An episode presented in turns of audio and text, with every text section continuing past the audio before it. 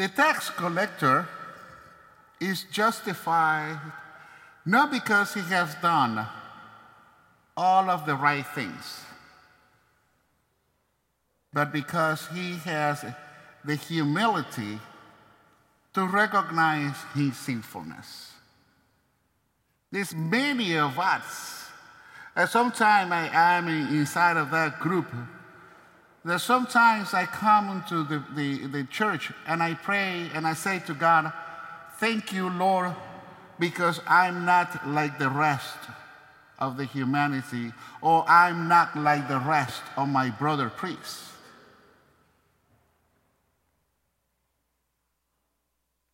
The tax collector, perhaps, he even heard what the Pharisees were saying, and he moved him all the more to plead for God's mercy. That's, those are the moments that every time that I see myself to acting like the, uh, like the Pharisees, to look upon the tax collector.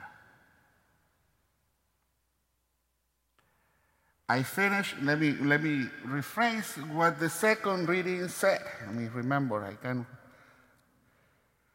I just I find out that I cannot remember things very easily.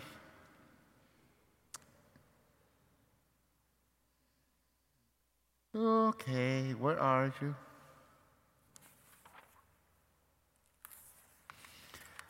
It says, I finished the race. And I did everything that we have to be done. I have competed well, and I have finished the race, and I have kept my faith. That's what the second reading said. And how do we keep our faith? By just coming to church? By just being like the Pharisees? Comparing ourselves with others? To see how the others is doing or what the others are not doing? Or we come over here with a humble, contrite heart to let God that we are sinners. When we go to pray, we must approach God ref- recognizing our sinfulness and weakness, and the fact that we have received everything good that we have from Him. This is what makes our prayer fruitful. God loves a humble and a contrite heart. And how is a humble and a contrite heart? Is to pay attention to the church and to pay attention of God's messages.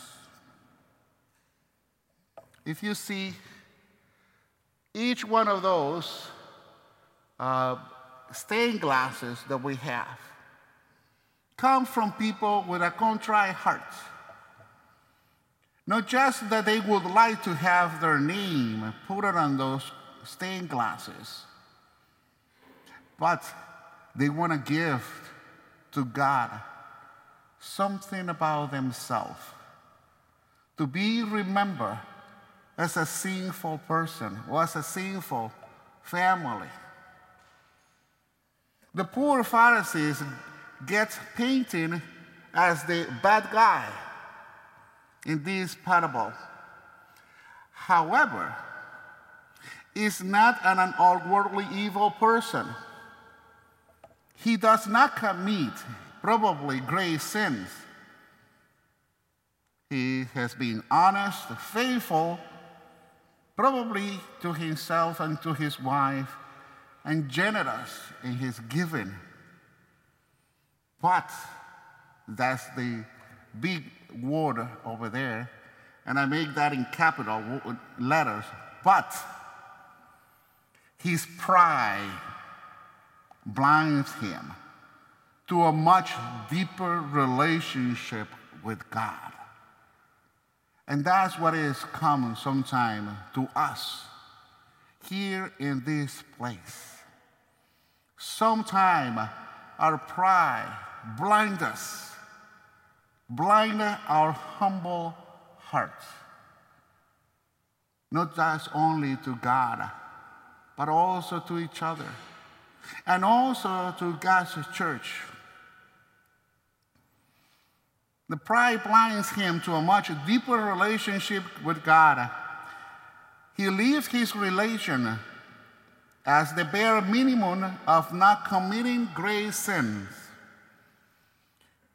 His prayer is sterile. But I must example, I must examine it myself to make sure that I'm not doing the same. And that's what we have to examine. Thinking that we are doing all the right things but in the reality, barely living our faith.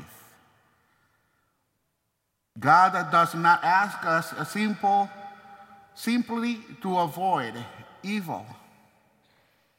He invites us to do good. True generosity is what brings peace and fulfillment through our life. I finished the race. I kept, I followed the commandments and I kept my faith. The Pharisees went up to the temple area, and we can assume that he intended to talk with God. He stood there, like many of us, and he thought that what he was doing was praying.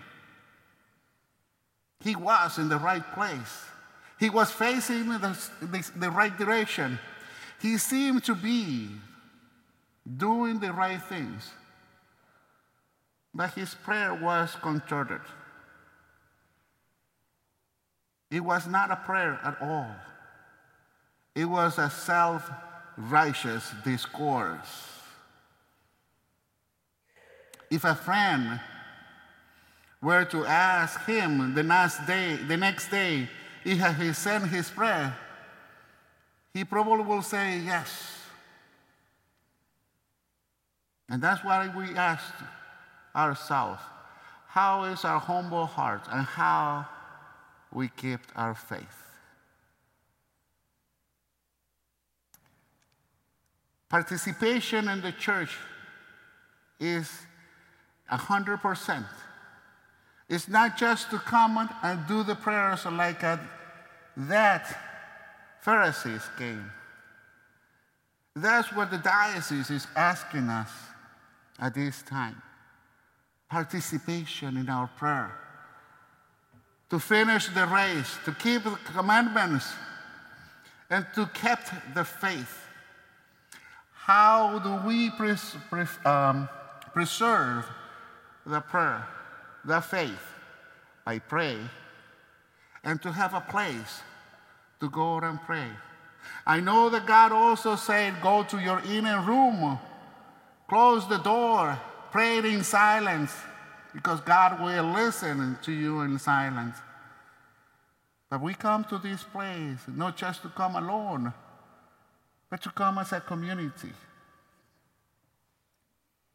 These times, God is also making to reflect how much we can give to Him for everything that we have get from Him.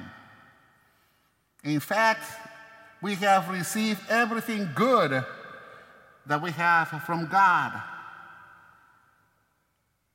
At this time, also, God is telling us that we should give the good that have we received from Him and give Him back to Him. Not through prayer, not just only by faith, but also responding on the participation that the diocese is calling us to participate in these capital campaign that sometimes the title capital campaign is not the great title, but to participate in loving one another, loving our church, loving those who put their names in those stained glasses and in every piece of our church to let us know that they kept the faith. That's what it is. So we need to ask ourselves are we are Pharisees or we are tax collectors? How do we pray? Yes. There are some times that we don't participate because, oh, with all of the sinfulness that goes in the church, how we wanted to participate. I will remember you another scripture passage that say, who is freed of sin? Throw the first stone. This time is not about who is the sinners, the, the great sinner. This time is to give back everything good that we have received to Him. And to be able to let, to keep our faith and to teach our generations, yes, this is your legacy. This is what I got give it to you. I gave it to you through my faith and by loving one another as a community. So, I pray to God all every morning, forgive me, I'm a sinful man. And allow me to see the mistakes that I make to you, but not the mistakes or the sins that the others make to justify my own.